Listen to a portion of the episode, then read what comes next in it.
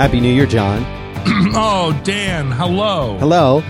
Happy New Year to you. How are you? I'm really good. Would, would you like to know? Would you like to know a secret? Yes, I would also like to hear about the ice.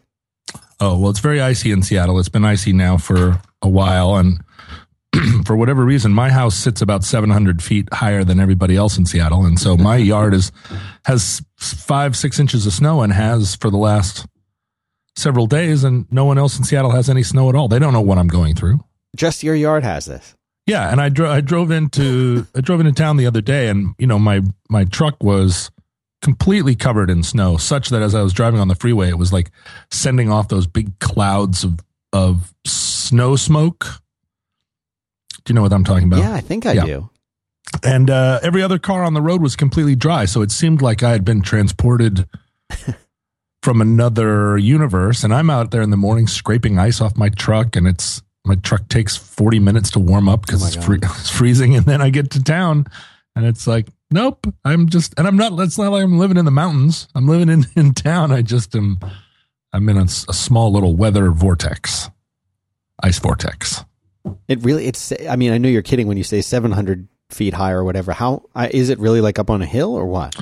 Yeah, I'm up on a hill. It's yeah, it's not 700 feet, but it's you know, it's I'm probably what what's my altitude? I'm I probably am. You don't know your own altitude I do. top of your I? I do. I think it's 360 feet. Let's Okay. let's um let's see if I can. Let's see if I can find the altitude of my house. I don't think I'll be able to There should be a way to get that listed. Just Google Maps doesn't show that, does it? Well, there is. I do have an app actually, uh, an altimeter app. Um, Like a, you can get that on your phone? Yeah, it's an app for your phone. You get it, and it just tells you what your uh, what your uh, You gotta be kidding is. me. No, get it now. I'm going right now. yeah, it's um, yeah. What's my elevation? Or I I mean, I think there are probably several of them, but I had I had some altimeter thing that was pretty look at that. accurate. Here's one called Tra- Travel Altimeter Lite. Here's one Altimeter Plus for 99 cents. Altimeter Yep. GPS with maps, compass, and barometer. Yes. Ooh. Look at these things. Right. It's pretty Uh, fun. Is there one you recommend, or should I just dive in? Uh, you know, you you you're you're not a uh, you're not. There's so many. new. There's so many. Yeah, there are. Well, I'm just going to get this one because it looks like it's got a lot of technical details. Yeah, that's exactly what you want. Yeah, I'm going to say I, I have a recollection of my house being at 365 feet above sea level. Uh, but you know, we're here very close to the sea, and so All right. being being 360 feet above sea level, you know, you got to earn every one of those feet. I am at 803 feet, it says, Oh, well done. but I'm in a building. Does that Oh, matter? Well, yeah, that's n- some number of feet above the ground. I'm And assuming. it says it's accurate to plus or minus 52 feet, and now that's changing to 39 feet, and now it says I'm 795 feet. oh, that sounds about right. This sounds about right. It also Yeah. says that I'm going at 3.9 miles per hour right now. so I, I don't know how much I can trust this particular. I don't know.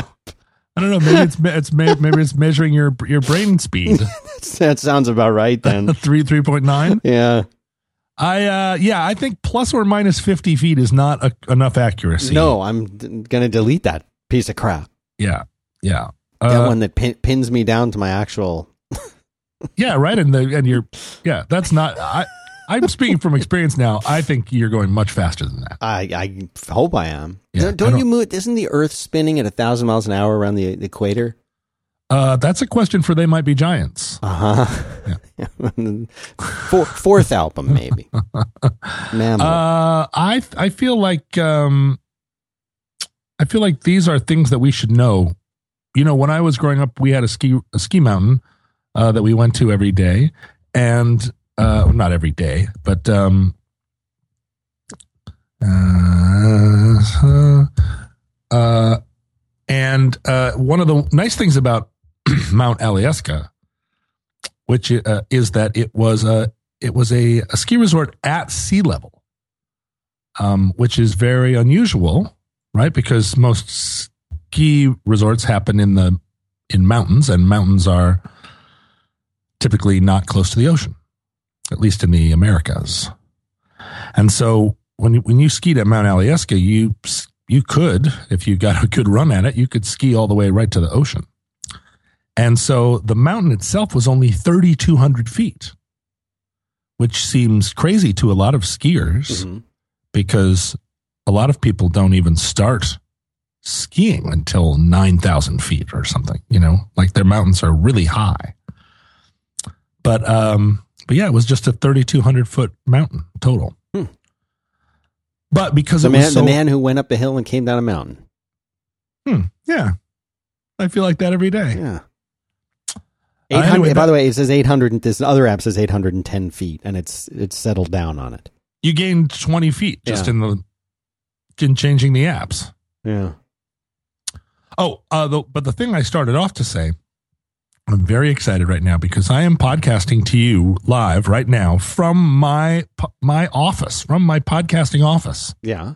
and I have not podcasted from here or done or broadcasted from here in any capacity for months. You've I've just been, been- traveling. You've been all over the place with the um the little collapsible setup. The collapsible setup, and I've been collapsibly uh, podcasting from my home, even when I'm home. So it's so nice to be back here. You sound great. Yeah. Everything Back here. feels good. back here at the old office. But the problem remains that I have that I am podcasting to you from a Macintosh computer Good. Um, that is from 1983. Pretty sure. 2000 let's say let's say it's from 2011, 10 or 11. Okay. And I feel pretty strongly that it is not going to work for much longer. Okay. You, Oh, you know yeah. that feeling? You know when you get a Yes. computer and you're just like, I Yes. don't know about this. This doesn't seem like it's going to keep working. Yes. Nothing works on it, right? Because I can't update the software. And Right. You're you're not going to be able to, uh, to install any of the newer. uh, I'm not sure. I'd need to know the model, but you certainly cannot install Sierra. Probably not El Capitan. pr- Maybe No. the one before that. barely. And then And it's just going to run like uh, like molasses anyway. I don't want that. I can't look at anything. I can there. You know, it won't it won't support Flash plugins, but of of course I consider that a gift. but there's just a there's just a sense of like, oh boy, the writing's on the wall here. But that means I have to buy a new computer, and I know you buy a new computer every week or two, but I I have a hard time. False. I have a hard time buying a new computer. It's very hard. It's difficult work. I, I totally agree with you. And right now, there I, there's not that much that in the Mac space that I would want to buy. I remember the day when every computer that Apple came out with, desktop, iMac, Mac Pro, laptop, whatever, I'm like, yeah, I gotta get that. I want that. I want that. I want that. Now, really, I mean, iMacs are really nice. Yeah. Um, but I don't like the direction they've gone with the laptops. Generally speaking, they're desktop machines, which is just really besides the iMac is the Mac Pro. It that thing is is no one wants that. I that right? sold Why does no one want that? I just sold mine. Um, I, I saw that you sold it, but I wasn't sure why. because uh, for me, it well, first of all, they're not.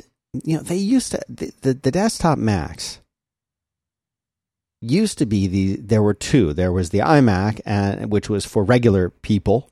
Right. For And then- kids, I used to say. for kids. And then there was the Mac Pro, which sat under your desk, and it was this big aluminum thing that you that could was for pros. you could throw tons of hard drives in it. You could throw all kinds of video cards in it. You could t- tons of RAM. Hot rod it. Hot rod it. And they changed that when they got the other. Uh, they made the new. In, I think it was 2013. They made the the what people call the trash can or the cylindrical Mac Pro. Right. That was two toilet paper rolls wrapped in foil. That's right. Mhm. And there, I- I got one of those because at the time we were doing a bunch of video work, and without going to a PC, it was the only way that we could get a whole bunch of video inputs over like these Thunderbolt adapters. It was the only way we could get like three or four of them at one time, and uh, and do the video stuff that we were doing. And uh, it was a fine computer, but I wanted to get my son a uh, a, a computer because he's gotten very into the computer games, and it was coming around to Christmas and his birthday are both in December, and I thought, you know, I'll get him like a nice uh, a nice PC because that's where all the games are still. Right. and uh, all the games he wants anyway. And I'll get him that. And you know, I I said I'll just I use my laptop most of the time. I'm not really using this uh, this Mac Pro, and I sold it. I didn't get what I paid for for it, but they still have a decent value. But as I was investigating, like what would I get with the money that I made from selling it, I couldn't find a Mac that I wanted to get. I'm still on my 2013 MacBook, which is a couple of years newer than Mhm. yours. It sounds like hmm but it's you know it was not the top of the line MacBook back then. It, it's anything but right now. But I don't I don't like any of their new computers. I don't really know. I don't know what I'm going to do. What are you going to get? Well, right. I'm not. I'm. I, I'm not prepared to abandon the Apple brand yet. No. Um, but you know the problem when I so I took my daughter Christmas shopping uh, because she's at the age where I felt like you need to buy a present for everybody. I mean, Yeah. you don't have any money and you don't know what money is, but I'll I'll be the money. But you need to go to the store and recognize that you're buying presents for your people. And she was like, very matter of fact. She was like, okay. So I'm full of dread because it's Christmas time and we're going to the shopping center and I'm just, you know, I can just picture us just on this death march, going from store to store, not knowing what to do, just like, oh god, you know, oh, can't decide because this is how I go to, this is how I shop, right? I go to the, I go to a store, like, no one will go to Costco with me anymore because I insist on going up and down every row of Costco and looking at No, you everything. have to. I'm absolutely one thousand percent behind you. yeah, you can't go into Costco and go beeline right to what you're trying to buy and leave. I mean, that is typically though. That's the way that a guy a guy says, "I'm I need a new pair of jeans." Go to the store that sells the jeans. Walk to that section. Say, "Well, I want them to be blue. Here's the section of blue. This is my size." Out. Yeah. But with Costco, Yeah. I'm totally with you. You got to look at the everything. You got to look at the lobsters. You got to look at the Got to look at the lobsters. everything. Everything. Yeah, the the guy that you're describing is a guy that's still wearing his college colors when he's 79 years old. you know, I, I- I'm not I'm not this guy. I want to I want to see the lobsters. I want to see every lobster. So I take her to the I take her to the mall and we're walking along, do do do do, and I'm just not even sure. I'm I I've budgeted 11 hours for this trip, and I'm not even sure where to start. we're walking along, and she looks across the mall at a little store, and she goes, "Oh, that would be perfect for person X." And she points to something on a mannequin in the front window of a store, and I walk over with her, and I'm like, "Hmm, you know what?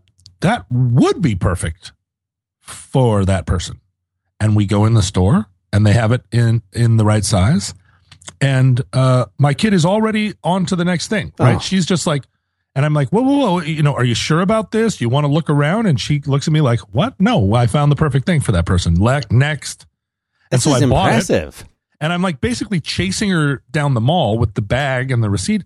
And she would walk along and we walk into a, uh, another store and she's like, hmm, I think I'll find something, you know, for person Y in this store. And she walks to the back and she finds the right aisle. She walks down the middle and there's like 80 things representing the category of things that she's trying to look at. And she looks along the way and she says, that's the one. And I'm like, wow, that's great. And it is, you know, it's the one. But I'm like, shouldn't you sit and look at every one of these and compare and contrast them and make sure that this is the actually the one you want? And she's already moving. Wow. She's like, that one's perfect. And so we shopped. Is she normally this decisive? well, I've never put her in a position where it's like, all right, we're at the store and we we need to get eight things. But like, if you were, if you ask her, do you want chicken or do you want a burger? Like, is she like, I want the burger, or is she like, I don't know? No, no, no. She's always she she knows what she wants. I mean, the, and the problem with food is, what do you want? Cheese quesadilla. Well, what if I refuse to buy you w- your one thousandth cheese quesadilla and insist that you try a different thing? Okay, cheese pizza. You know, there's no. It's not like she has this this incredible palette to choose from in food. So it's a. I mean, she does. I'd buy her anything, but she only sees cheese and bread Right. but uh so I've never give I've never been in a situation because a mall just mystifies me. It just creates in me a sense of like I mean I will spend 4 hours in a store and walk out without having bought a thing. Hmm. And I go to the Mac store and do this all the time. I walk around, I put my hands on every single thing in the store. I ask 40 questions of the nice people in the polo shirts. Generally, I have at least one f- personal friend, if not like a, a pretty close personal friend, who works at the Mac store or Mhm. at, for Apple in some capacity, and I'm buzzing them with questions, and I'm keeping people from their other work. And then at the end of the day, I I reduce it down to like four possible options and then I make no decision. I leave and I and I stay away for a month. It's Yeah. not like I come back the next day like I'm ready, you know. And so anyway, uh my little girl and I we buy all of her Christmas presents in the space of 45 minutes such that the appointments that I had canceled because I knew I had to go on this dread march Yeah. I actually was able to call the people back up and say, you know what, I don't need to cancel. I can be there still. And I just didn't I, I just couldn't like even put it all together. How and she was the the picture of calm and every present uh, landed perfectly. Every person you know uh, who received one of her presents was like, "Oh my gosh, it's so perfect." And then they looked at me like, "Nicely done." Wow. And I was like, I had nothing to do with it. I I was standing there like a dumb wallet, like a talking wallet.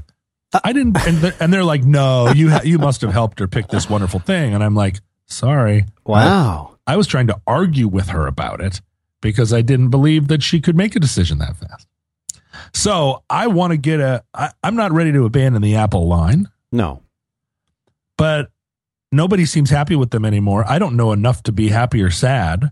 hmm I was sad when they took away the DVD reader. Yeah, I get a lot of those separate now. Yeah, nobody nobody likes the I don't know the remote control headphones or something. I, I I can't keep it all straight. I've decided on Twitter that I'm not gonna. I'm I'm not following any journalists anymore. Okay. There's there's one guy uh, for the New York Times that I like, uh, who's actually a listener. Uh, he's a podcast listener uh, that I'm gonna that I'm gonna stay with. But like I was following numerous sort of editorialists and individual journalists, and uh, and I, they're just not giving me anything anymore. I feel like they're they're they're part of the problem, not the solution. So Oh. now I've decided that this is at least the first half of the year is going to be infosec Twitter for me. Infosec Twitter. I'm only following infosec nerds. Infosec. Yeah, Se- infosec. Okay. Um, I mean, that makes sense to me. yeah, because it seems like there there's something going on over there in the infosec Yeah. uh, world. right. You know, I used to be on 4chan, Of course. a lot. Yeah. like uh, spent a lot of time on 4chan, and so I knew.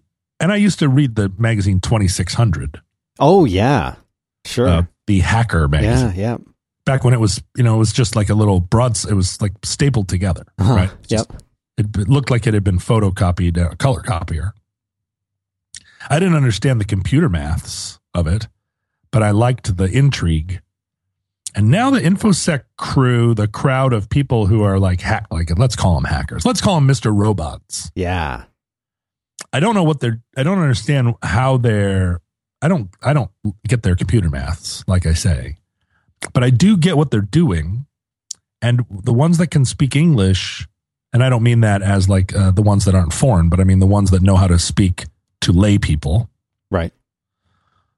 Um, explain their trail well enough when they're not being cloak and dagger that I can follow. You know, like, oh, I get it. I see what you did there. I see what you did there. And all of a sudden, it's opening my mind a little bit to the fact that not everybody's building apps. There's a whole, there's like some skullduggery Yeah. happening that is super interesting to me. And it's not just Keanu Reeves rewriting the encryption and all of a sudden the, the vault door opens. There's a lot of detectiving and there's a lot of journalisticing, journalisming, all wrapped up into this weird infosec u- universe. Yeah. So I'm I'm looking for So you are you actively unfollowing people, or you're just this is just not what you're into, what you're going to read? Do you know what, Dan? I'm actively unfollowing people. Are you really? Yeah, I, I I think I we talked about it a little. You know, after the election, I realized that I didn't know anything, Right. right. and I and I thought I had known a lot of things. I thought I was pretty darn smart about stuff. Mm-hmm. Turns out I wasn't. And I became immediately super impatient with people that continued to think that they knew all about stuff, even though they'd just been proved entirely wrong about everything. And it's it's really easy, I think, for a lot of people to pivot and to incorporate, you know, the lesson is, hi, you were wrong. You were wrong about everything. And they pivot and they say, well, I wasn't wrong. I'm I I know that I wasn't wrong about my all the premises I had. And so the only the only way I was wrong is that the that the that the premises I had did not produce the end result I thought was going to happen. You know, like the election didn't turn out the way it did. It didn't turn out the way I expected because X. And in a lot of cases, the popular vote is the thing that just allows everyone to say, no, I was right all along. She actually won the popular vote, and therefore I was right. And I can maintain my certitude Mm. in the face of the fact that none of us were right. You know, I mean, we were all continually amazed at what was happening, but none of us could have foreseen the world that we're living in now. Anyway, I can't keep reading editorials uh, that are you know, that are condescendingly lecturing us about what we need to do next from people that didn't, you know, that, that, that I don't think their premises were correct. I don't think my premises were correct. And now I'm just, I just, it's, I'm not abandoning the political process. I'm not not listening. I just don't want to read editorials from people I don't uh, uh, from editorials from people that I don't think have reflected enough. And I know it's their job, right? They need to jump right back in and start telling people what what to think and what they think. But I still feel like if you are on the if you're on the American left right now and you're not really really staring at your shoes and saying how far back do I need to go in my set of assumptions before I can find the before I can find some solid ground. Yeah. Like back up out of this musk, this muskeg, and get back to some some solid dirt where what I what I believe and what is true are are close enough. And I think that's true if you're on the American right too, because I don't think anybody over there foresaw what was happening. I don't think so. So everybody needs to just walk it back a little bit and get back to where the solid ground is because we're out here now in a, you know, we're walking through marshmallow fluff, marshmallow fluff and white bread. Mm. Uh, we're knee, knee deep in it. So I feel like the infosec people are delivering me some. They both have some interesting data and they also have a little bit of it's it's one of the instances where the where that um, the whole pretense of libertarianism mm-hmm. that I think is just it's not a cancer upon the land. It's just like a greasy film on a windshield. Like libertarianism just feels like it feels like the inevitable thing that happens when you're 22 years old and you think, you know what? I'm only going to buy one color shirt and if I just buy one color of shirt, then all my then I don't have to think about don't fashion. to match anything anymore. Yeah, and I don't have to. And everybody knows I'm the guy in the in the green shirt guy, and I don't have to think. And and so I've saved all that thinking, and I can use that brain power elsewhere. It's mm-hmm. the it's the um, we talked about this back on uh, one of the earlier episodes where we talked about sort of minimalism, and you were saying that you detested you detested the concept of minimalism uh, because one of the pretenses is that I will no longer have to focus on these things that I have and decisions that I make, and I will spend the CPU's cycles on other things. And your your argument was no, you won't. Right.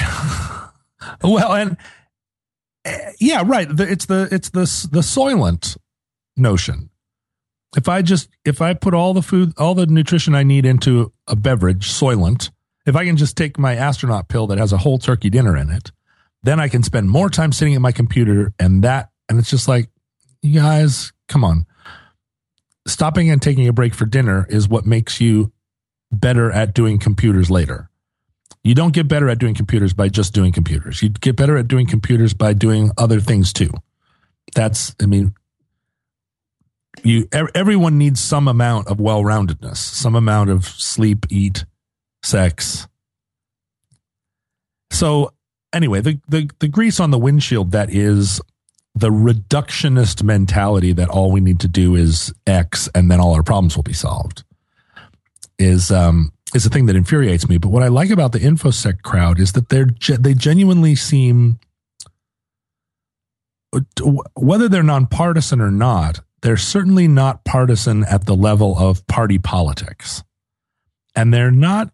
You know, they they they're even like agnostic to a degree at the level of of international politics. You know, they don't seem to care whether Assange. I mean, they they don't like Assange because they think he's a because they think he's a limp dick. You know, they don't like him because they think he's a because uh, they think he's a, a fraud. But there, but it ha- I guess what I mean is I, I don't understand deeply the infosec, the ethical universe that lives within the larger infosec argument within itself inside the cabin.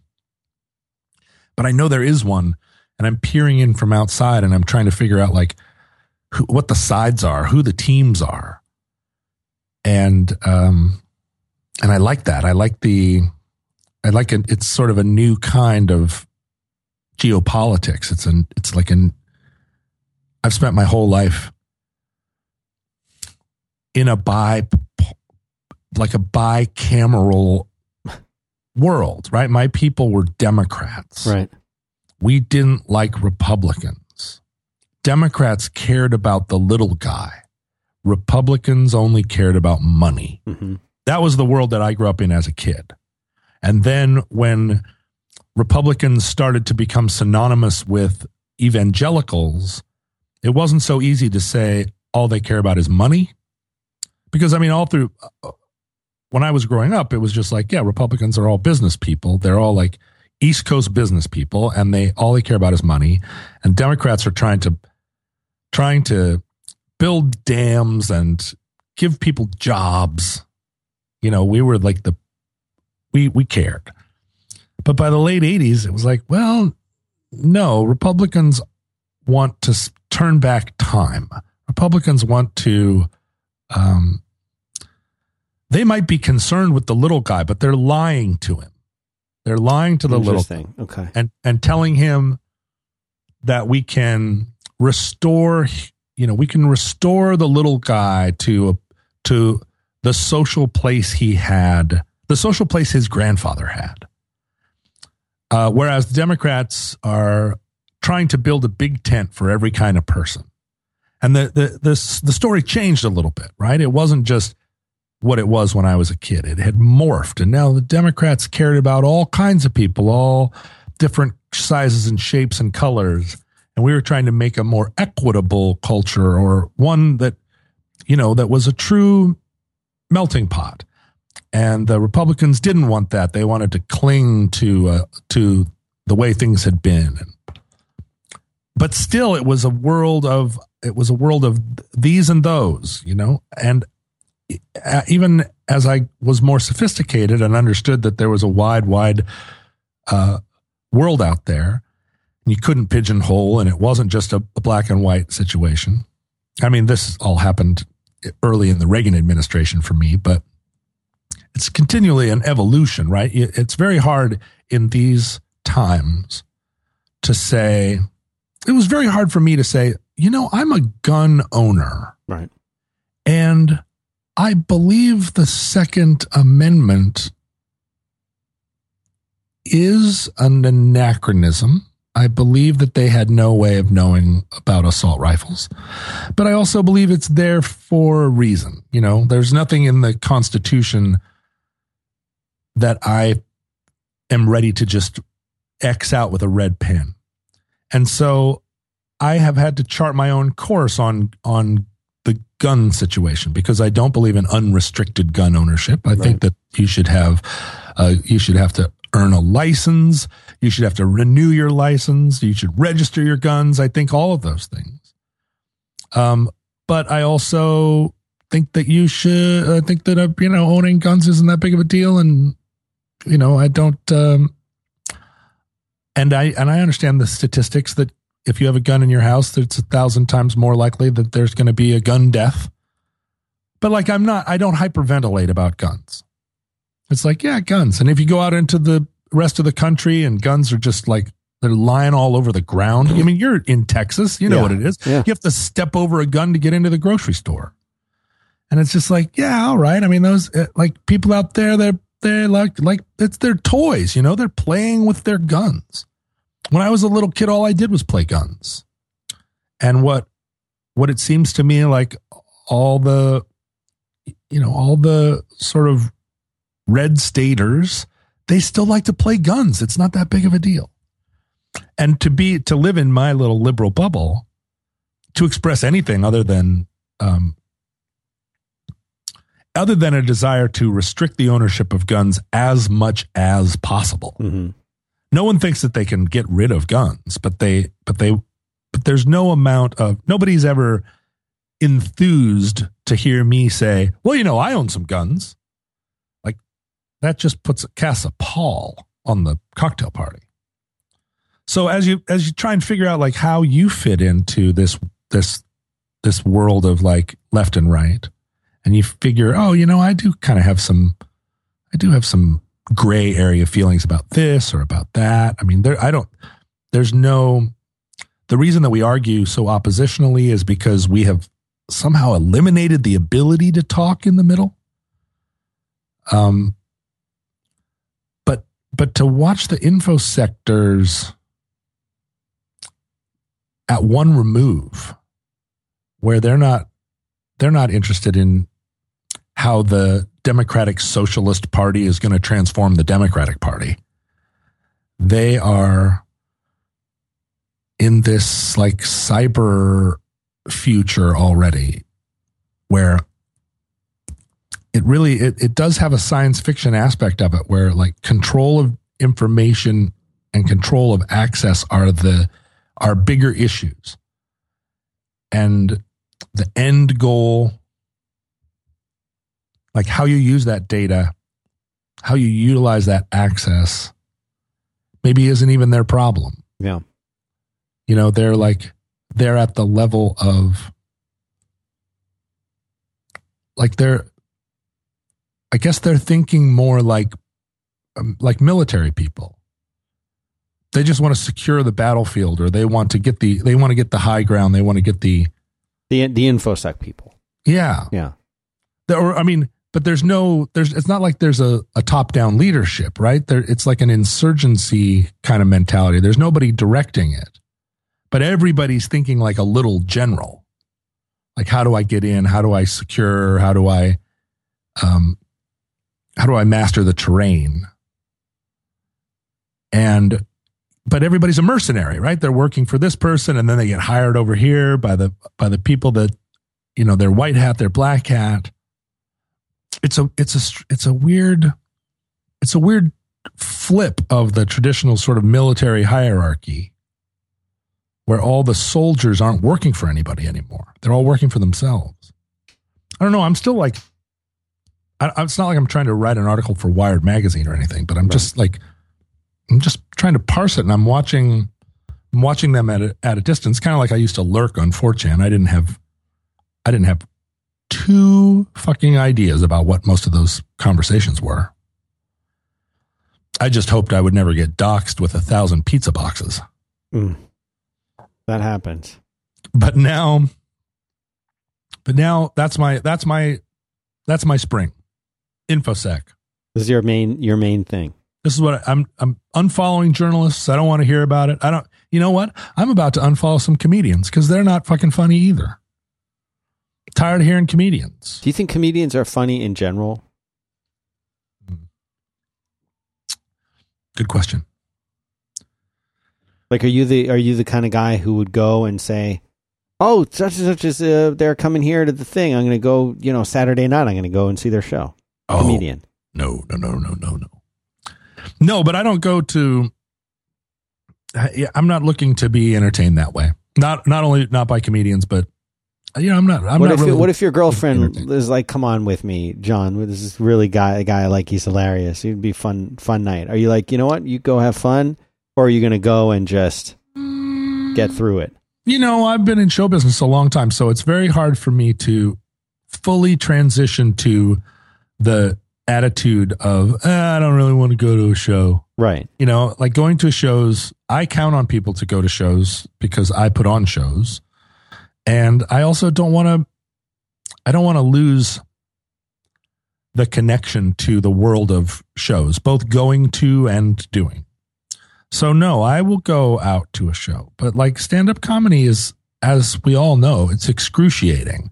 And if you go in with a very low threshold of expectation, you'll have a great time because yeah, every, you know, every third joke, some, you know, in some cases doesn't really work. Um, you go to a lot of comedy shows and there's not a single joke in the entire night that works.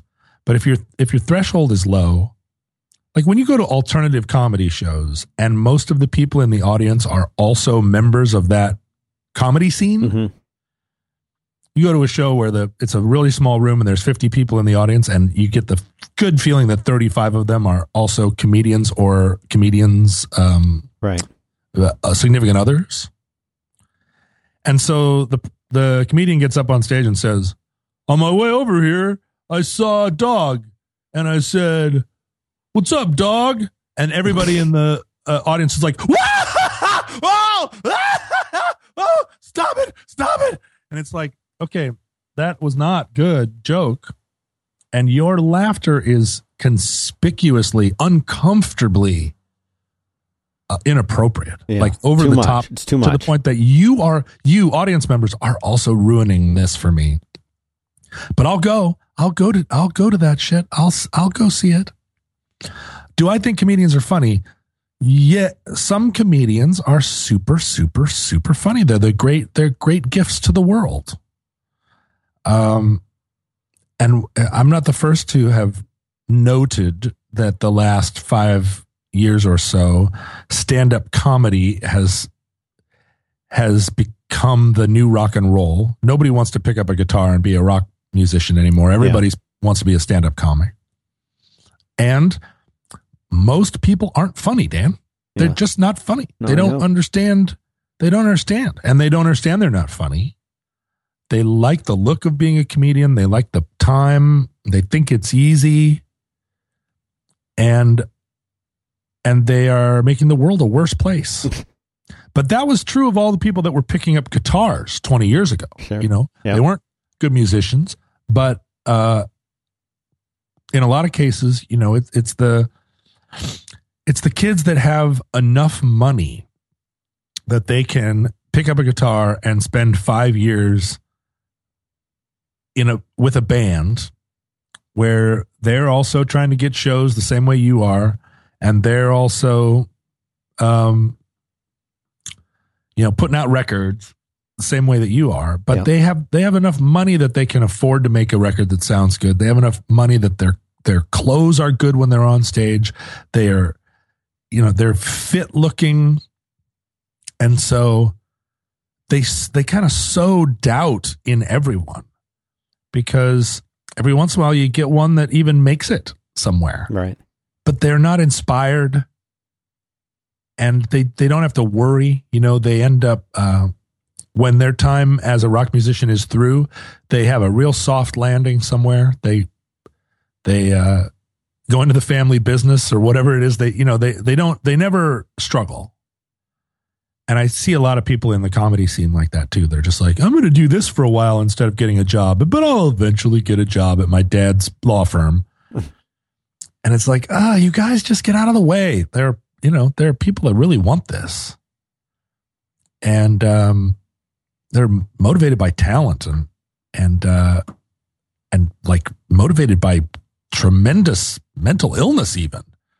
Um, and they're not just they're not just tourists here. They're not just doing this because it's because it seems cute or better or like you know. I, I always used to have a a real suspicion of Jon Spencer, the Jon Spencer Blues Explosion, who were the very very cool band in the early '90s. and Jon Spencer was this beautiful guy. And he also had a band called Boss Hog with his very beautiful roommate. And they were all that whole little cult, uh, culture, I'm sorry, little gang of people that orbited around Jon Spencer. They were all beautiful and they were all like beautifully on heroin too. They were all like on heroin and beautiful and you know riding motorcycles up the stairs of their of their warehouse loft in New York City and just generally like just being the being multi-purpose role models to a generation of people that thought that being beautiful was some was also some kind of punk, you know. And Jon Spencer's music was like some it was like I mean his band was called the Blues Explosion. It sounded like the blues exploded. But they were huge. They would come out to Seattle and people were like, "Oh my god." And it was like the cool it wasn't huge uh, uh, it wasn't mainstream. It was huge within the within the cool kids. Everybody went to see Jon Spencer. It was so amazing. He was love interest. He was like he was uh he was the sexy bad boy of of a of a scene where everybody was sort of uh, where everybody was wearing a loser t-shirt, you know? And I just stood in the back of the room like, "Ugh. You're too pretty." You're too pretty and you're too rich because there's no way making this kind of dumb blues music you can afford to ride a motorcycle up the stairs of a Soho loft. What was uh, how did what was his story? heroin. What was his thing? Ah, there's so many rich kids, Dan. You don't even have they don't even have stories. I mean, the Beastie Boys were rich kids, but they had and, and the Strokes. Those guys those are two examples of New York City bands that were very cool who came out of a thing where their parents were just rich as fuck. And rich and also already in the entertainment business. So, you know, the Beastie Boys ended up changing the universe, but in the very early days, it was like, we want to be in hip hop. And and they were, but you know, they were because they could I mean, I think they were actually like on the street at hip hop shows, but they had the in some ways money allowed them to presume they were cool when they were 13 14 years old. You know they didn't have to they didn't have any doubt um because money can remove doubt.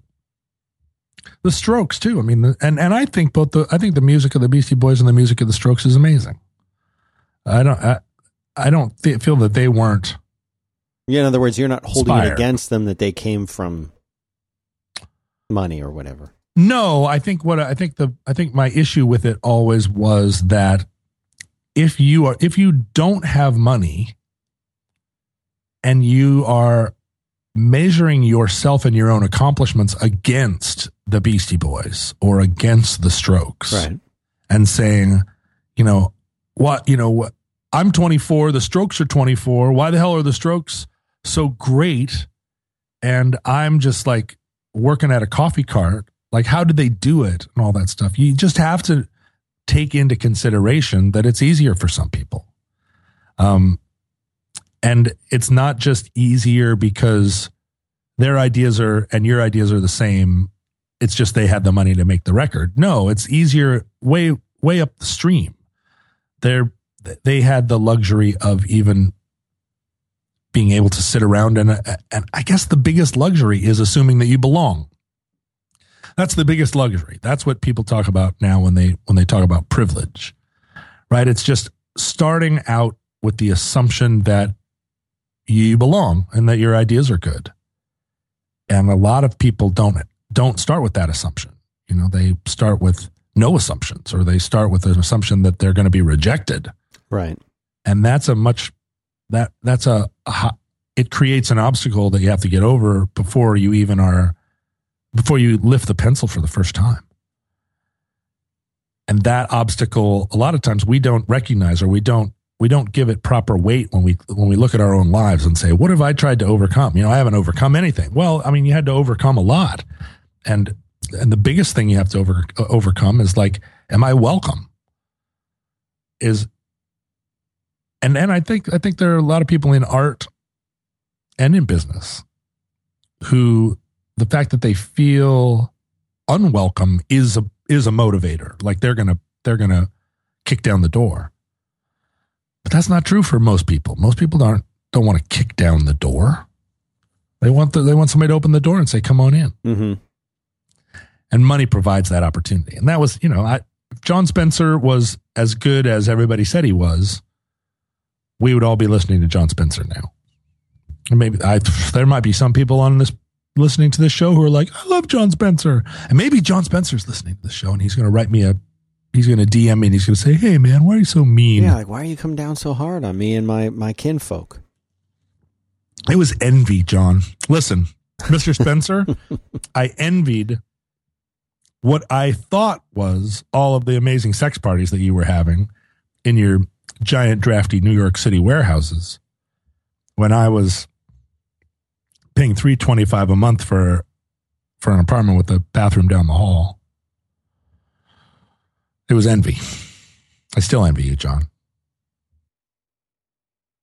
We would like to thank our sponsor this week. It's Mack Weldon. They're over at mackweldon.com. They believe in smart design, premium fabrics, and simple shopping. I just bought some stuff over there. Uh, it's so easy to do. You get to get you get in the site, you look around, and it, they've made it simple. They've made it so simple. It's comfortable underwear, socks, shirts, undershirts, hoodies, and sweatpants, and that's it. That's all they do. And they even have this really cool line that John uh, is especially a big fan of of silver underwear and shirts. What makes them special is they're naturally antimicrobial. They have real silver in them, and they, that basically means they eliminate odor. They're antimicrobial, and uh, and and they're wonderful, super comfortable, and that's what Mack Weldon is all about. These things look good, but they are super comfortable. And if you don't agree, if you if you don't uh, agree with that, you get it. You don't think they're comfortable. That's fine. You don't like your first pair, you can keep it, and they'll still refund you, no questions asked. That's how confident they are. Take it from me. This stuff is very comfortable, uh, and uh, I wouldn't say that if I didn't totally believe it. I love their stuff, and you can uh, you can go try it out. I recommend that you start out. They have if you're a hoodie person, they have hoodies. They have uh, really, really awesome like sweatpants, perfect for wearing around around the house. Uh, you can go exercise in them. I mean, start with that. Also got really good sweatshirts too. I feel like the sweatshirt is uh, is undervalued. It's underrated. The sweatshirt has a power that no other garment has. You can go understand what I mean by going to Mack Weldon, M A C K W E L D O N, MackWeldon.com. You'll get 20% off using the promo code ROADWORK. So go use that code ROADWORK, all one word. Get 20% off your next order. Thank you very much to Mack Weldon for supporting this program. I have a message to deliver to you, John. Mm-hmm. Uh, Shannon says hi. Oh, hi, Shannon. Was that the extent of the men- message? Yeah, that's all she wanted me to relay. Shannon says hi. Shannon says hi. I was in the Mighty Fine Burgers Mighty fine. on uh, Sunday night, and I was walking in, and she was walking out, and she had her uh, boyfriend or husband or significant other with her. Male And- accompanist. They were there's a. I'm sure you've been to a Mighty Fine, but for the people who haven't, there's uh there's like a an airlock almost. You know how you ever you go in you go in a place where there's the the door to the outside and then the door to the inside and there's that sort of indoor space in between the two. Mm-hmm. Sort of a, yeah, you just you go in and, and then you you take another two steps and then you're in the real the real restaurant. Before that it's just a little entryway where people are coming and going. Yeah. It's maybe like a you know, 7 foot by 7 foot enclosure area. Yeah, it seems like a place like that, the restaurant is maintaining positive pressure. yes. Yeah. and uh, I I walked through in, and I was in so I was in the antechamber, and they were already in the antechamber, sort of standing next to each other, staring at me. They saw you coming. They saw me coming in, I guess, and Shannon said, Dan Benjamin. Oh, so now you're trapped in the airlock. Yeah, but it was fun. I, lo- I love I love this. Mhm. And uh, and she she I said yes. She said you're Dan Benjamin. I said yes. She said nice to meet you. And then she started to leave. That both of them started to leave. I said, well, wait, who who are you? And uh, she said, nobody. I'm Oh. nobody. I'm just a listener. Oh, Shannon. And I said, I said no. I said, I tell me your name, please. Mhm. I said, let's talk. And uh, and so her her name was Shannon, and her man uh, was uh, also familiar with uh, and and apparently, I said, listen, I said, um, uh, I said I'm going to be recording with John uh, later in the week because she right away said she loved you know all the great that kind of thing. Yep. And uh, and I said, do you want me to say anything to John for you? And she said, I will just tell him Shannon says hi. Mhm. And she says she knows you from the cruises. Oh. Well, She now knows you from the cruises. now you have uh, you've significantly limited the pool of people you can be Mhm. talking about Yeah, because when you say Shannon says hi, yeah. I'm that's thinking, all. But that specifically, she only wanted me to say that. right. I've said a lot extra right now. And you know, I know I know 50 Shannons. I could sit here with a piece of paper and write out 50 Shannons I know. I bet. Men men and women. Yeah, So I'm like Shannon says hi. And even in Texas I probably know four Shannons. But now when you say from the cruise, from the, she knows you from the cruise. now I have a very much clearer picture of the Shannon. Uh, and of uh, Shannon's uh, So you, you've male friend. You've zeroed in on who this is. I believe I have a I believe I have the I have the Shannon in mind. All right. Um, she's a regular JoCo cruiser. Yeah. I think maybe a um, A chronic. maybe like a what I guess would be called a seven timer. This Oh. coming up this year, right? We've been doing it seven. Can that be true? Six or seven years. Uh, I think she's been on every cruise. Um, but she's a good friend. She's Right, I mean, very you know, very nice person. And she Yeah. then later, uh, she and the man tweeted to me and said said some nice things on Twitter too. Oh, that's. But I wanted to. I nice? had it. On, I have two things that I wanted to talk to you about this week. That was number one. So All I just right, well, wanted to make sure I get it in there before. I'm glad you did. I'm and I'm. It's always nice to. Uh, it's always nice to see how small the world is. Yeah. uh, and see like in a in a country of 350 million people uh, that a body meets a body coming through the rye. Yeah. Yes. Uh, now, what is the other thing that you were that you wanted to say? Well, this is a question for you as a uh, as a uh, as a performer. I have a Yeah. question for you on, on something that's kind of one of the things I know both you and I have a we have an understated or understood rather an understood rule about the show that we make every attempt to make every single episode and every topic on every episode timeless. So Uh, that- generally, in- Hopefully. yeah. In in a year, in ten years, in a hundred years, everything we say will be just as important and relevant, you know, as it was when we first said it in two thousand now two thousand seventeen. yeah. I hope that hundred years from now, everything. Uh, uh, there's a lot of stuff on these podcasts that will be seen to have been prescient, Right. and Most uh, most of it, I think. Yeah. Yeah. Inshallah.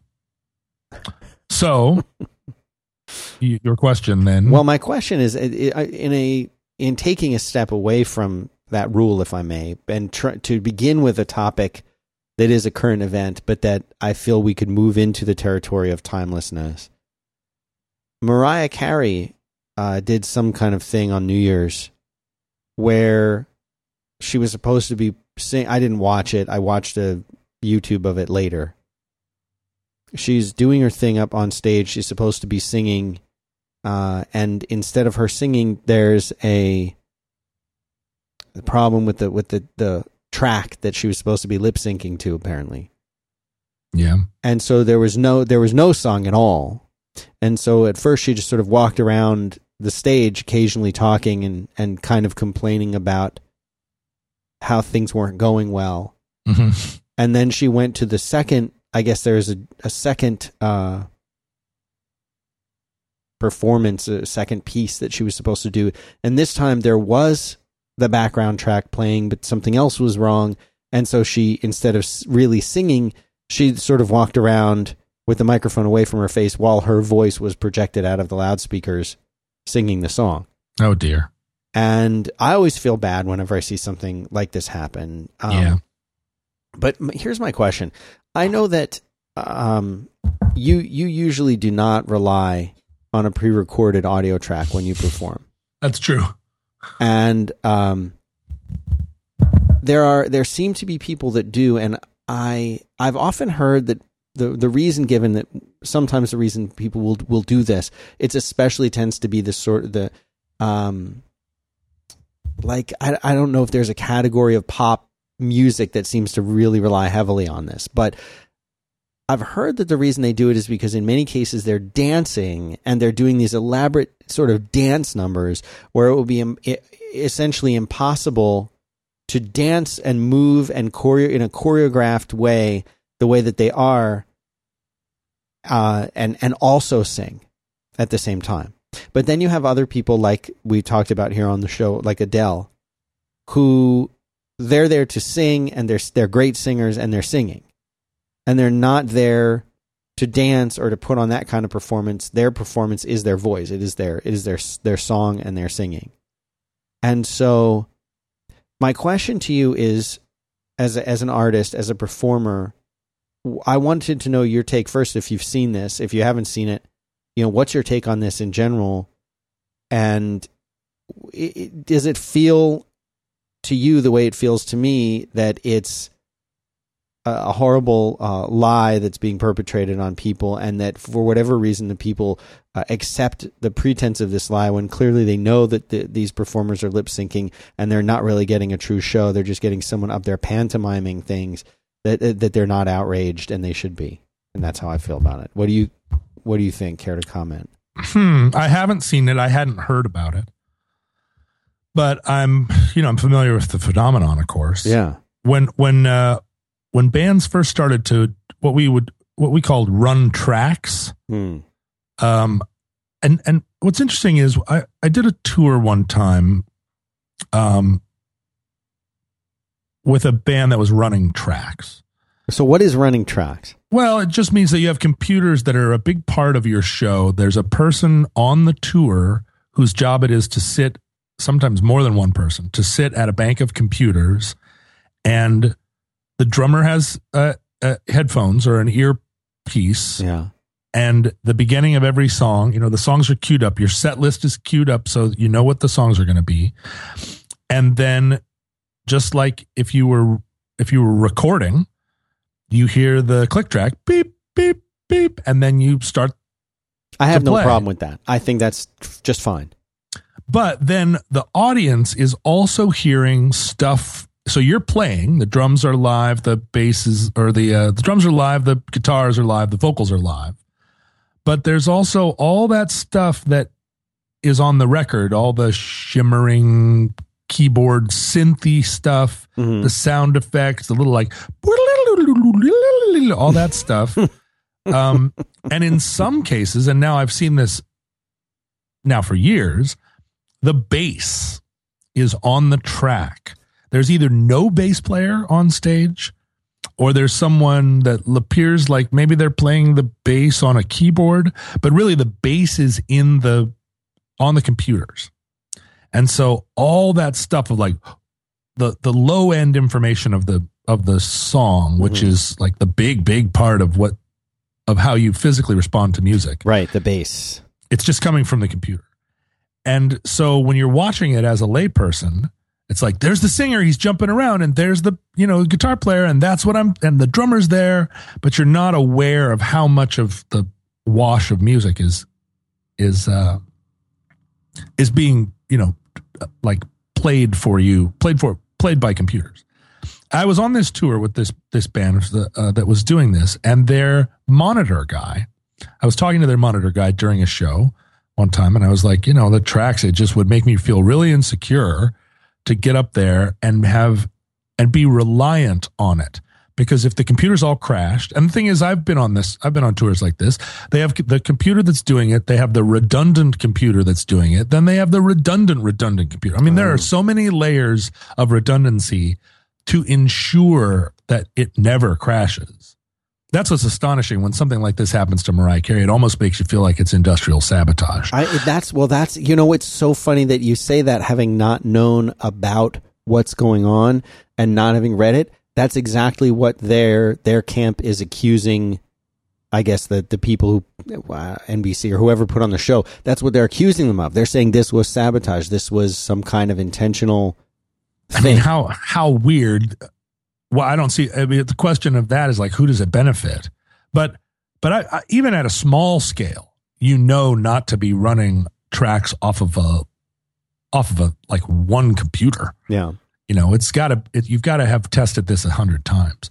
But this this monitor guy had been in the music business for a long time, and he said he had been Duran Duran's front of house guy in the early 80s. And I, I looked it up. I know who the, he is, and he was he toured with Duran Duran during all of the hip Duran Duran days.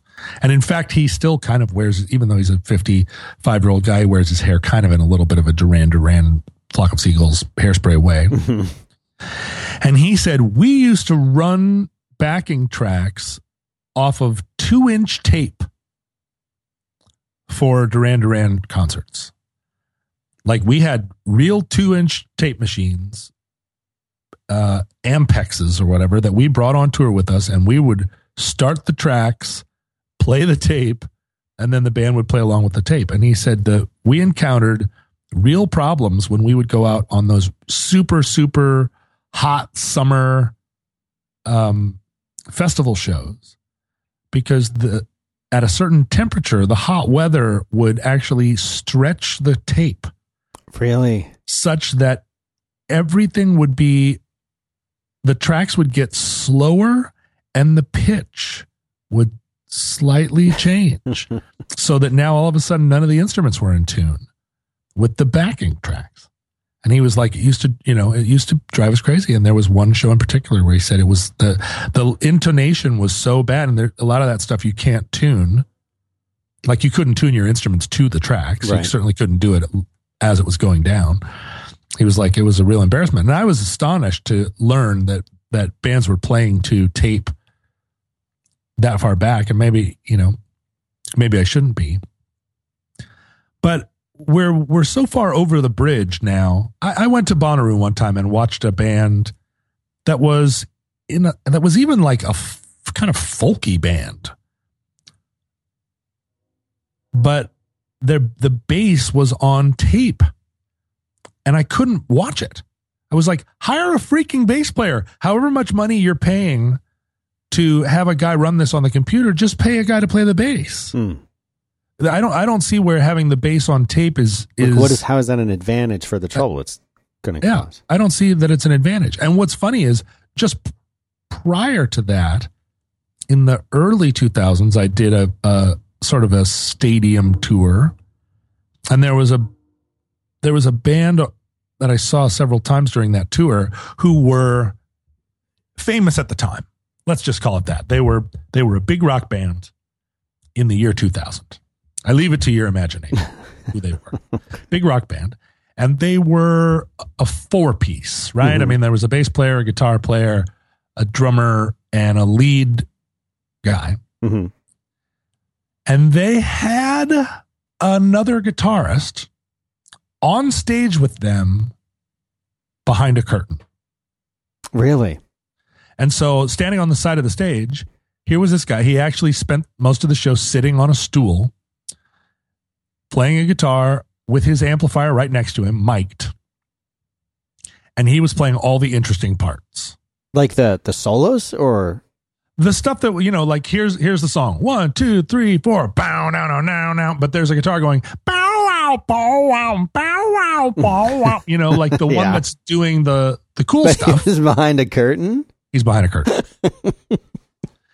and it was before computers were reliable enough that you could like year 2000 i don't think i would have i don't think anybody in the music business would have gotten on stage with a computer and tried to have it be a member of the band because yeah, no. they just crashed too much but they wanted this they wanted this extra music played but they didn't like the optics of having another member of the band because they they were they had a video on TV and they were known as these four guys and they just and uh, you don't. they, you won't say what what band it was. oh it was some band I don't remember You don't remember. Oh, tell some me. num- tell me after the show. they had some numbers in their name it was it was during that era when bands had numbers in their name Oh yeah, sure.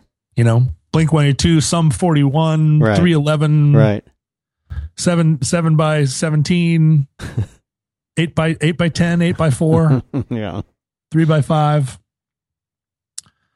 Uh, and it was astonishing, and it was le- it was it was cause for lots of like lols because everybody on this it's a festival stage, right? There are ten bands playing. Every other band is just the people that you see on the stage. Right. And then this band comes out and they had a flashy show.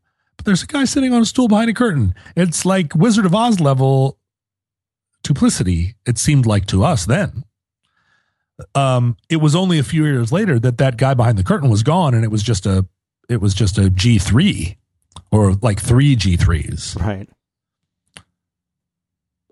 But so it's, you know, there, that kind of deception's always been part of of putting on a big show.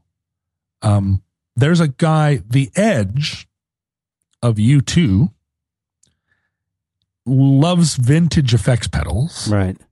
And a lot of people uh, using a vintage using vintage effects pedals as part of your live rig is a is a thing that it's uh, that's an industry that actually employs a lot of people because people are always coming up with pedal boards that you keep on the stage where you can click a button and in clicking that button it routes the signal off stage to the actual vintage effects pedal Mm. in a case somewhere and the signal goes through this vintage effects pedal. And the what makes it crazy is that all the all the sounds of vintage effects pedals have effectively been mon- modeled by computers. And vintage effects pedals themselves are very delicate, very prone to break, very unpredictable. And when they heat up, they sound differently than when they're cold, and so forth and so on. And sending the signal long distances through cable from a guitar to a pedal board to some pedals off stage to an amplifier every every inch of that cabling degrades the signal of the guitar so you you lose tone the entire but uh, there are a couple of musicians and david gilmour of pink floyd Mhm. and uh, the edge are two examples where they've spent lots and lots and lots and lots of money building these elaborate rack systems where all those pedals are actually there in huge racks. And my sense of the edge is that he has probably a team. Let's say three people. I don't know this for sure.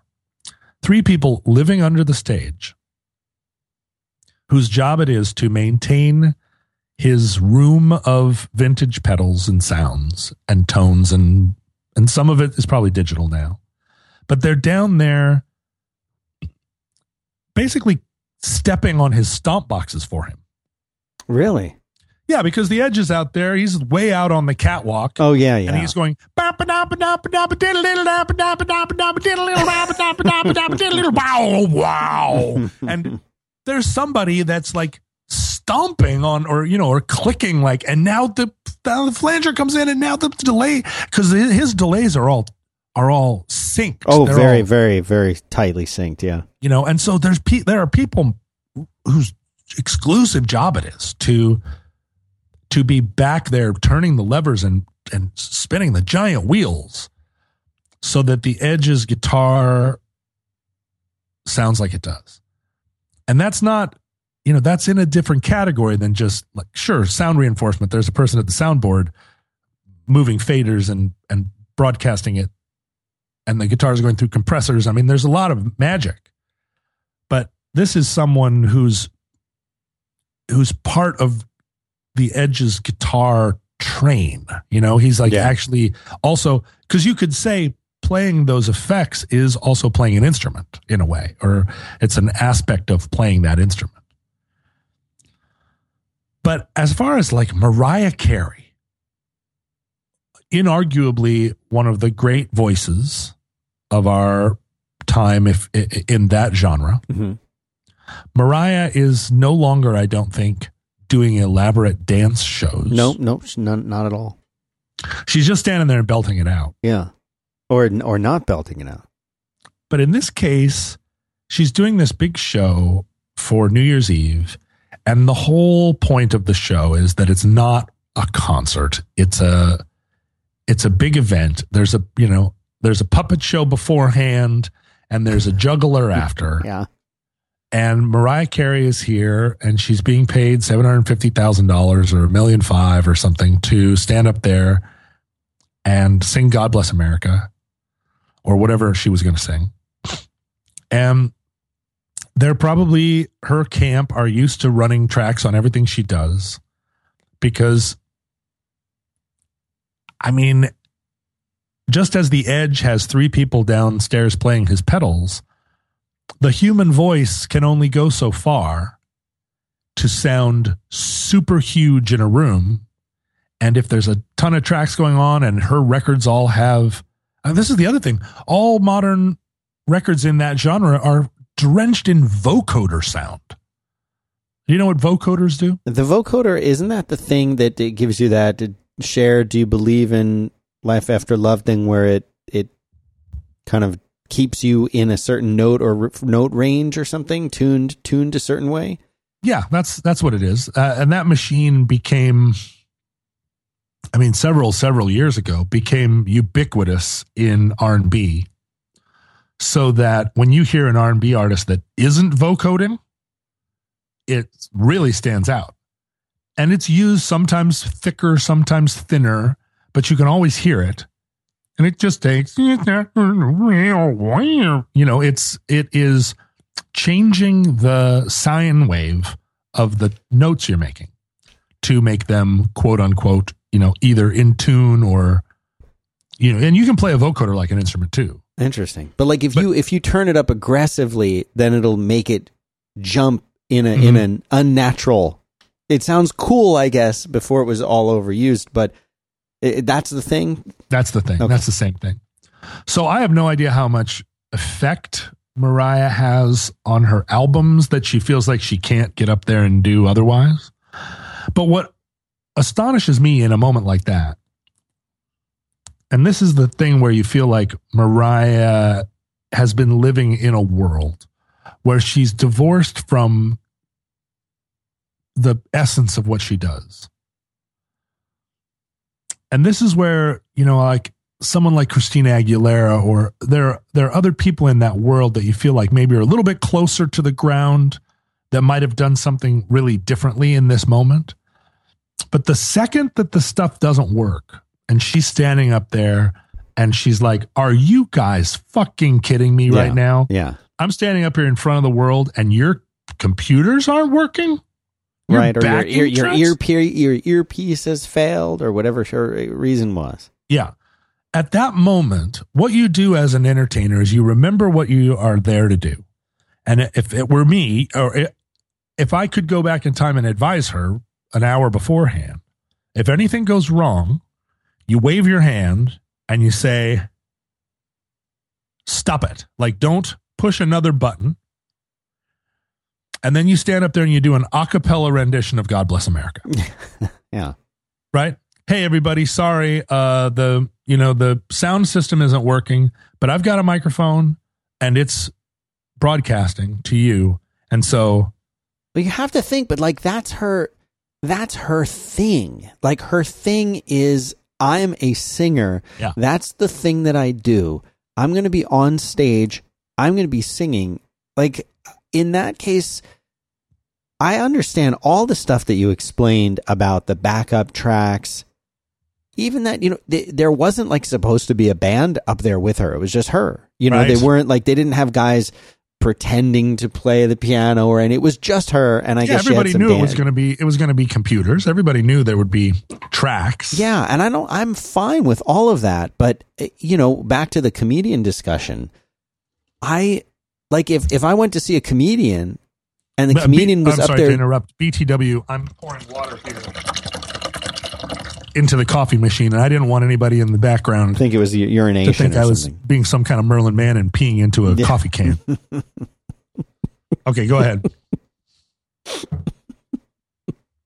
Um, if you went and saw a comedian on stage and they were lip syncing to their latest album, just Yeah. doing the same jokes but just mouthing them, you'd say, "What? What is this? Why have I paid for this? Why is singing somehow different? Why is it accepted that some people?"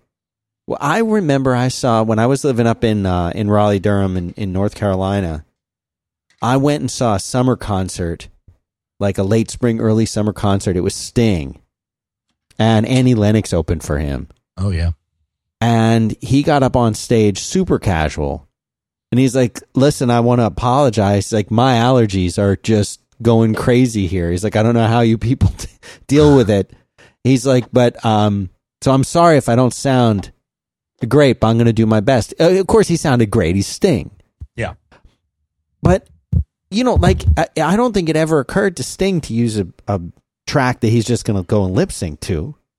You know, Annie Lennox belted it out with him. I mean, it's it's just amazing that there seem to be these two kinds of classes of performers. The kind that would never use, uh, or, or or unless there was some extenuating circumstance, but would never think about using that.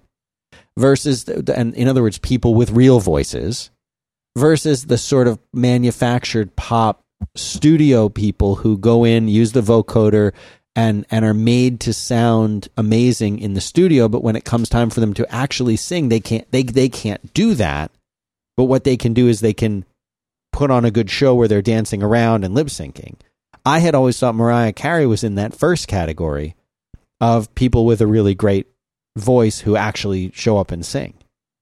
Well, she she absolutely is, and that's that's what I mean about how she's forgotten something or she's you know she's lost her way, and and if she, I mean, she needed to go back to church basically, right? Like you're it's New Year's Eve. If the thing if the thing breaks, you remember who you are and you sing Auld Lang Syne, and and the world, and then you're a hero. You walk off stage and you're like the computers broke down. I think they were sabotaged by NBC, whatever it was. I gave the people what they came for, which was straight up Mariah Carey. Um, but the thing is that she's forgotten that she's also playing to people like you and me. Like we, Yeah. we, we didn't watch the show. She wasn't thinking of us as her audience. She's thinking of all the 22 year old, uh, girls out there who want to hear her really like blow it, you know, like not blow it bad, but blow blow. They want to hear the the big show, you know, the big show. I don't, you know, I don't know. I used to have really strong feelings about this. I used to not like it when I would see indie rock bands and they had some part of their thing. But you know, the comedian analogy, I think it wouldn't work for a comedian to lip sync their stuff, but I I'm pretty sure that there are big comedians that tour where there's a laugh track. Yeah. That l- laughter is augmented by laughter over the speakers. So you're sitting in the room, You hear laughter, you're encouraged to laugh more. right? And I think that's I think that may be more common than we know in in big sort of stadium comedy shows because I've been to some stadium comedy shows where there isn't laughter in the speakers and it's weird, right? I mean, I, I uh, when Flight of the Conchords just toured, Flight of the Conchords is hilarious. They're amazing. And yet when they're playing to 12,000 people, laughter just doesn't have the same uh, contagion that it does in a in a 500 person club. Like laughter requires that sort of neighborliness because you don't want to be out there be the one person in a giant grassy field going ha ha ha ha while everybody else is you know right. um, and so, but of course, Flight of the Conchords are they're still they still think of themselves as a small, a couple of guys from New Zealand just just making some fun. And um, so they're not broadcasting laughter, Right.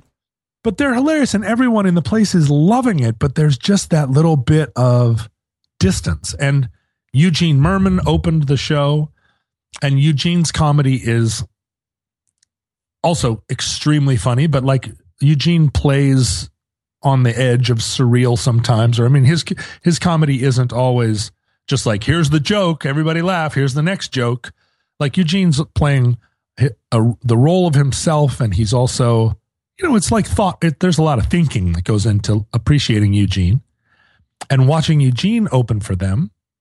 You know he's landing his stuff he's performing it really well it's hilarious stuff and in a smaller room even a thousand person room, he would be slaying.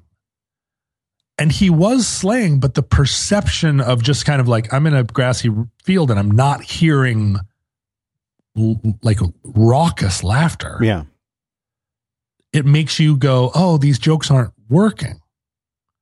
And I talked to him after the show and he, I, I didn't bring it up. I was just like, great show. And he was like, yeah, it's just You're like, weird. to- hey, it was weird echo chamber over there. yeah, it's it's weird to play these big rooms, uh, or these big, you know, uh, certainly out in a field, because you just don't get any, you don't get the feedback that mm-hmm. you're that you that you need to feel like you're doing a good job.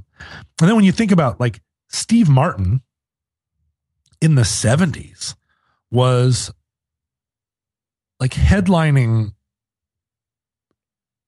amphitheaters, you know, like he was playing for 20,000. I, think I think if you look it up, Steve Martin was doing absolute stadium shows, like bigger than Journey, bigger than Led Zeppelin, playing these massive, massive shows. And how is that going to feel? I mean, of course he was on cocaine because he's out there like, hey, I know you are, but what am I?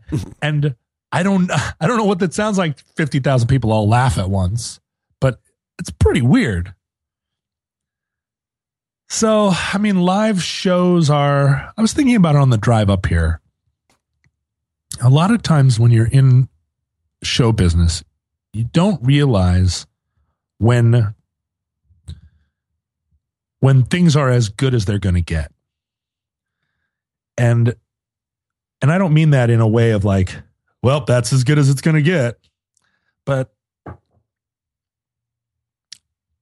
but there are a lot of times when you are you're doing what you set out to do. And because of the nature of ambition, even in that moment, you're there saying, This is great. You know, this is great. I'm on the way.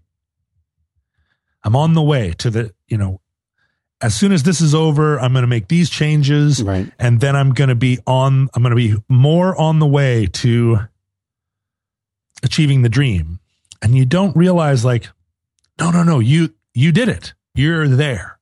It really isn't going to get better than this. And that's not that's not bad you know? That's um like you should you should be you should be happy and recognize that any further complication you add is just that. It, it isn't going to make it better you know? If you if you're a solo artist and you're playing to 1200 seat rooms it's very hard to look around and say you know this 1200 seat room is is the peak right? This is where the pet shop boys play now. This is where um this is where you are on your way up and this is where you are on after your career has settled back down. And frankly if you can play a 1200 seat room and keep it the you know to play a 25,000 seater is like I don't know whether that I don't know if there are people that look back and say I guess there I guess there are plenty. And a lot of the reason that you can play a 1200 seat room 20 years after your career began is that you did play 25,000 seaters for a while. Yeah. And now now you've just scaled down, but there's still enough of those people who knew Right. about you to fill the smaller venue, right? Right. That's how it is.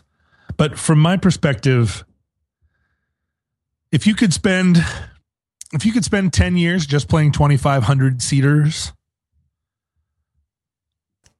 like the amount of money and the amount of other stuff, fame and whatnot that comes from an exponential, uh, you know, a, an exponential growth of that.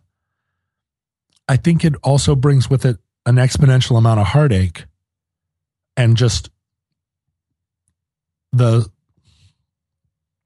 the kind of struggle that would that would make you sit in a room with people and say, "Well, we're going to have to be running like I'm going to be lip syncing or I'm you know, I'm sure she wasn't lip syncing. I'm sure she was singing along with herself. Mm. I'm, so not, she, I'm not so I'm not so sure. I mean, her mic was live.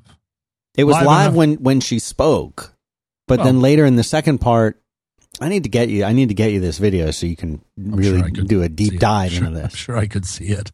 But no, in I the second half of it, there was no, there was not even attempt to, because I always, I, I used to think that they were just straight out lip syncing, like like the way you you know a child might do in front of the mirror to their favorite song playing, where they're not producing any sound, they're just moving their mouth.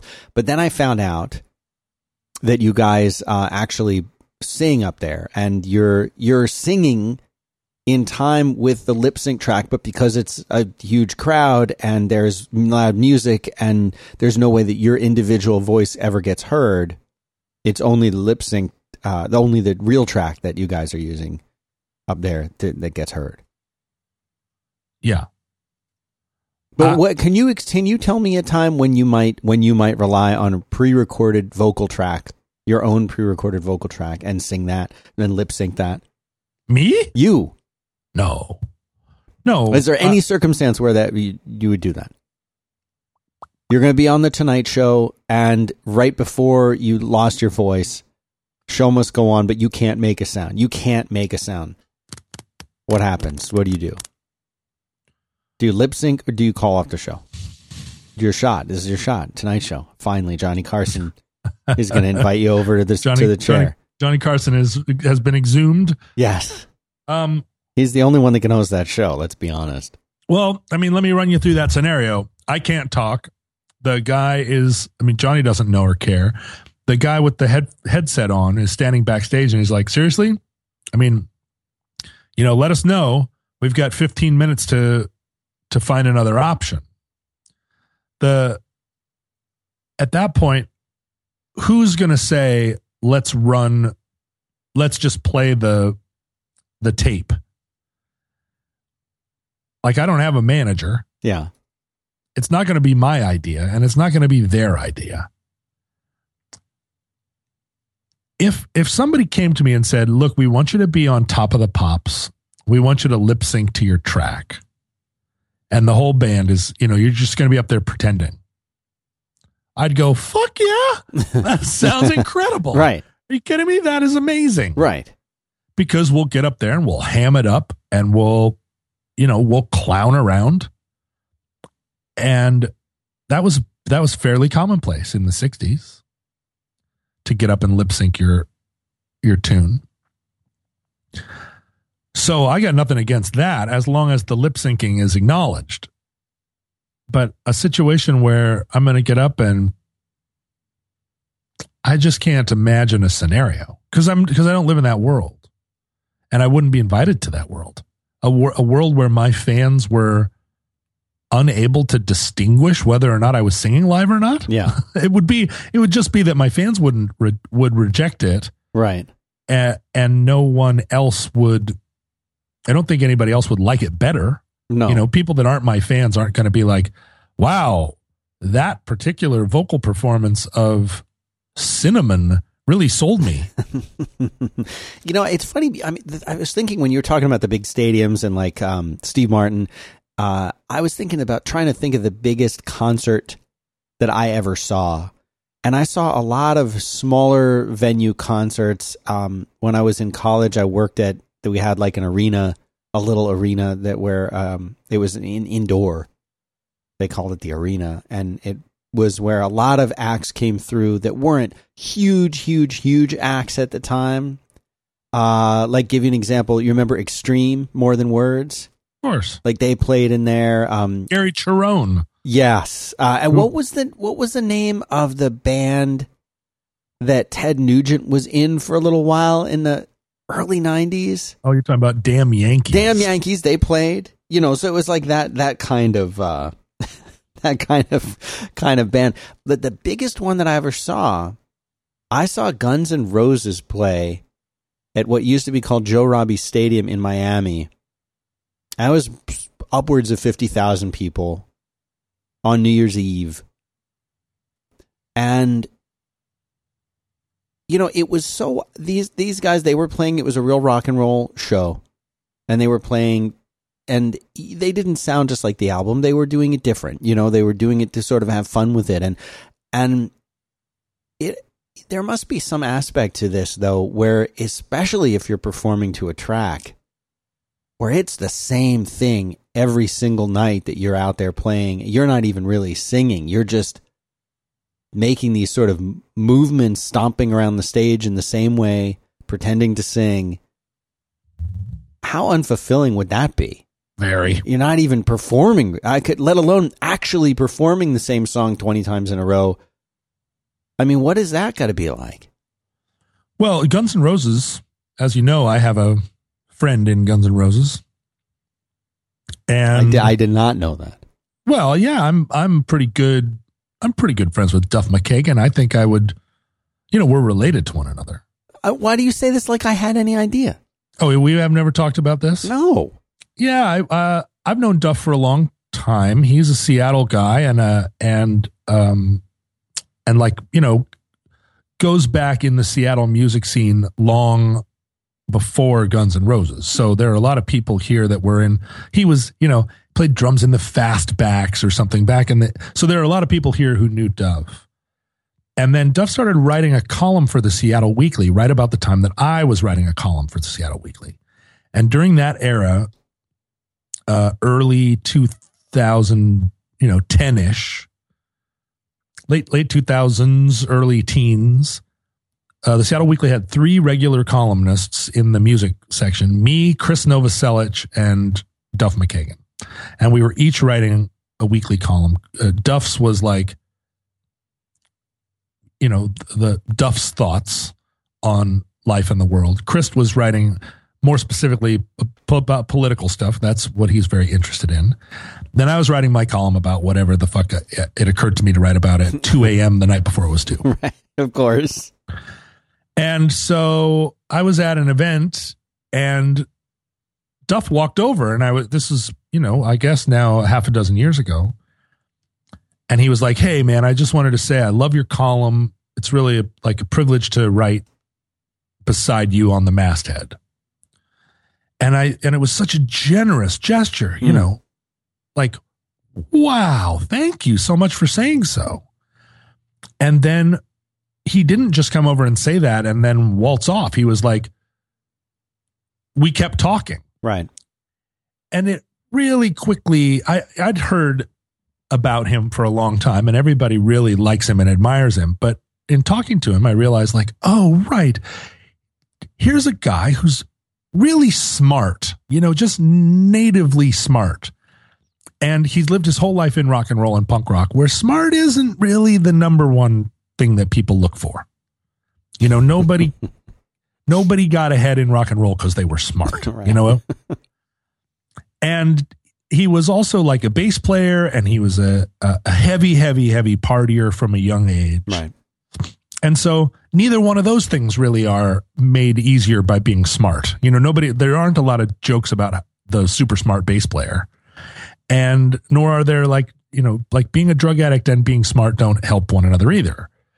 So I just got an initial this this kind of flash of insight of like, oh wow, here's a curious mind and and uh, and a guy that's been through a lot, and he's just naturally sort of smart and generous and like a kind person, and everywhere he goes, he's assumed people just assume that he's a dumb uh, drunk bass player, right? And so he's so accustomed to being treated in a certain way, not not by the people in his immediate circle, but just by the world. Like, oh, here comes Duff McKagan, and uh, don't trip. And so he really loved writing this column for the Seattle Weekly because it was a chance to show this other side of himself. And he, you know, he went through he he got his degree from Seattle University while he was on tour with Velvet Revolver.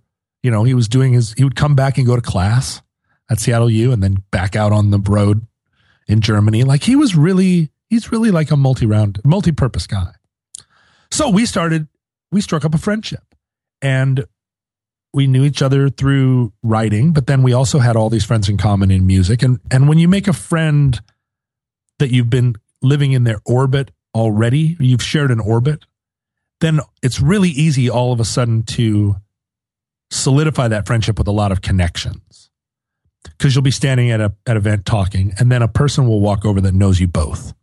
And the person will say, Oh, I didn't know you guys know each other. Oh yeah. How do and then and then all of a sudden like it just it's another it's another route that connects you to to everybody in a way you know everybody in that scene the more you know one another the the more rooted everybody becomes Mm-hmm. so fast forward a few years uh, i'm backstage at a slayer concert Of course. and duff is backstage at a slayer concert of course and he walks over and he goes hey cousin and i'm like hey cousin and he's like no i mean hey cousin and i'm like I'm like, is this some is this like rock and roll game now that we're all calling each other cousin? Or and he's like, no, I just found out we're cousins. I was like, how are we cousins? and he said, my, you know, my brother married your brother's sister's sister or your brother's wife's sister. I'm like, we're barely cousins. He's like, no, but we're related. And he was so thrilled. And of course, I was like thrilled. I can barely describe the process, but my brother's wife's sister is married to his brother, I guess. And so that was just another like lol. hmm But you know, he he and I text sometimes. I mean, it's uh it's not just a That's so bizarre, though. when I see you, I'll see you kind of thing. We stay in touch with each other.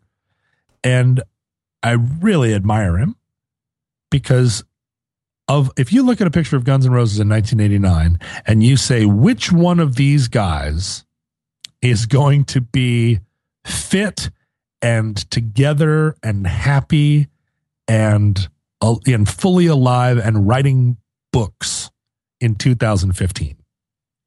Look at the picture. Look at I'm, picture. look, I'm actually looking at one right now. Guns N' Roses in 1989.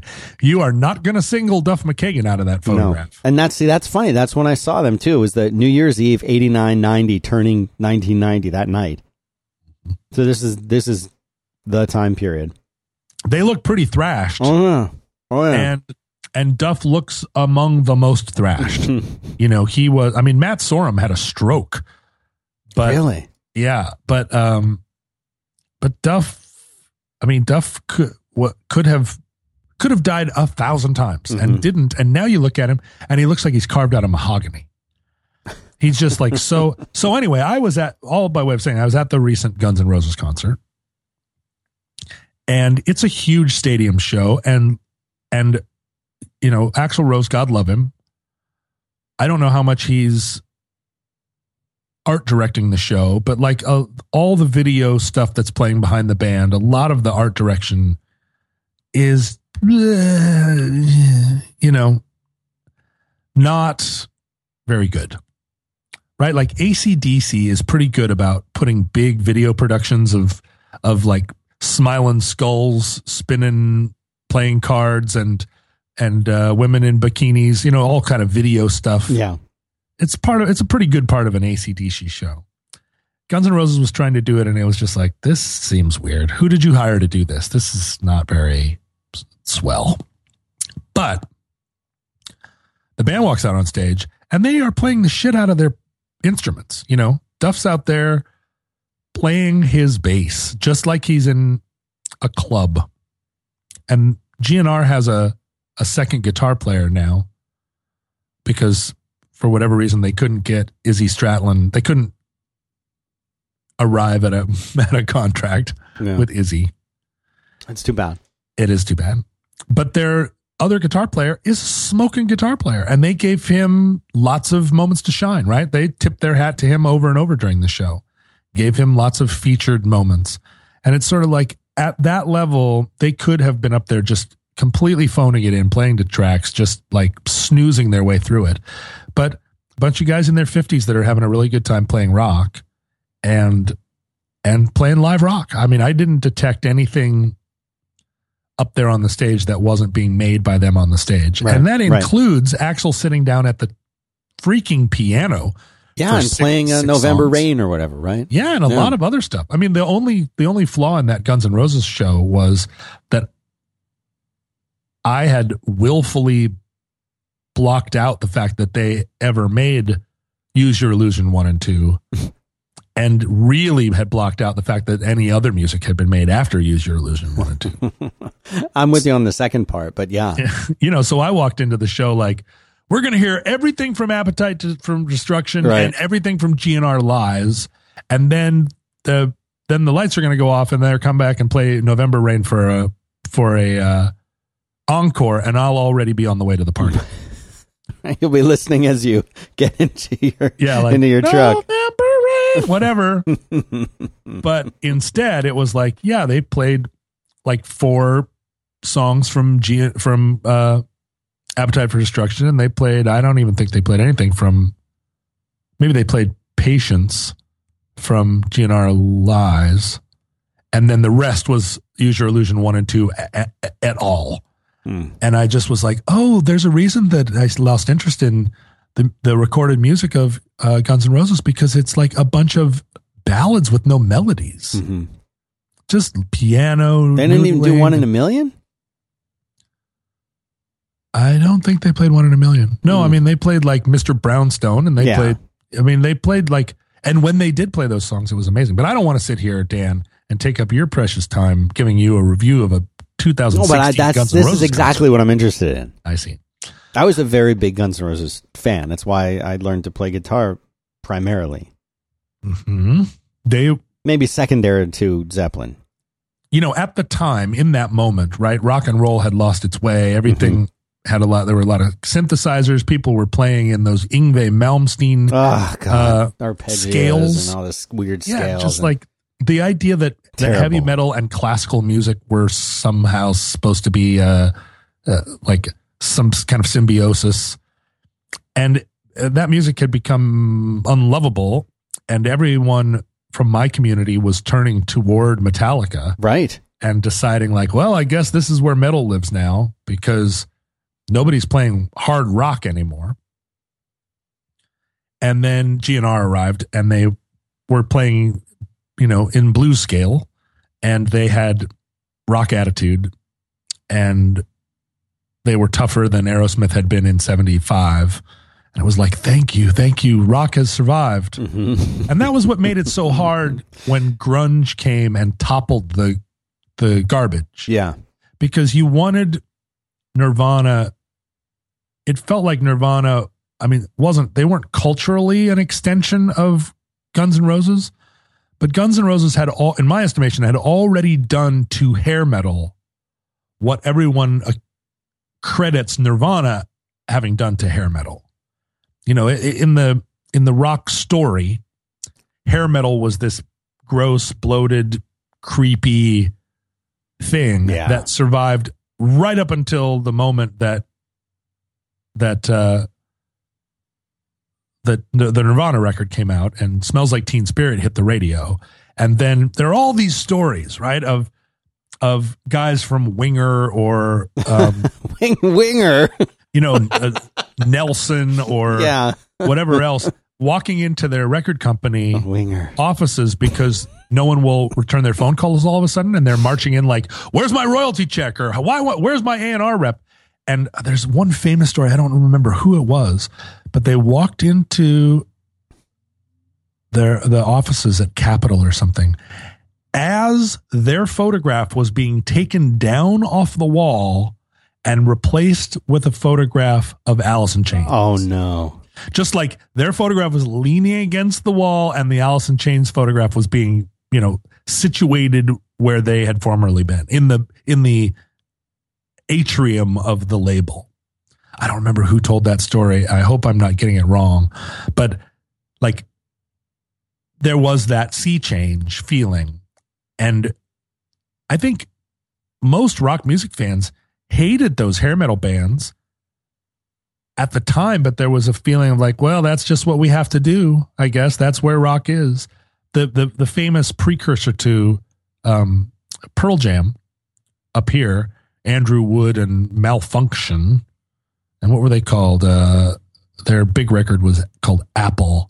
They were oh god, I cannot. I, I, I'm I'm increasingly worried that my um that my medication, Dan, is Mm. creating a problem in my memory. I hope can't Not, hope not. for me to not be able to remember Andrew Wood's precursor band to uh t- to Pearl Jam is kind of a bad sign. Hmm. You know what I mean? I why? Yeah, I mean, for you, I guess I've never heard of them. Uh Mother Love Bone. I'm sorry. Mother My- Love Bone. Okay, I know, I I know that band. I Yeah. don't couldn't tell you there a single song they did, but I've heard of Mother Mother Love Bone.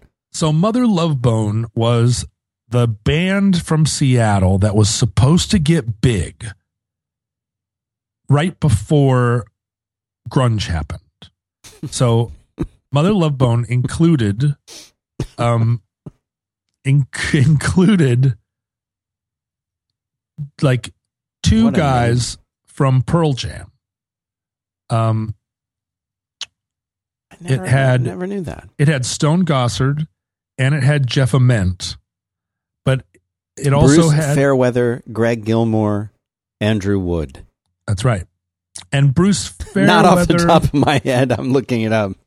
Bruce Fairweather was also a uh, you know a big sort of local Seattle musician. Played in you know pl- he was a, a well known guy from around, and then Greg Gilmore was had been in a band with Duff McKagan. Uh, Greg Gilmore was in a band called Skin Yard, which was like a huge, like very influential band on me. I love Skin Yard. so funny. A Skin Yard. What does that even mean? And I'm talking about these are bands before grunge, you know, these are like late 80s bands. But Skin Yard was It's just like, like, in the like a like screaming trees kind of time period, right? yeah, but they were, you know, they were like hard rock um like punk, hard hard metal punk or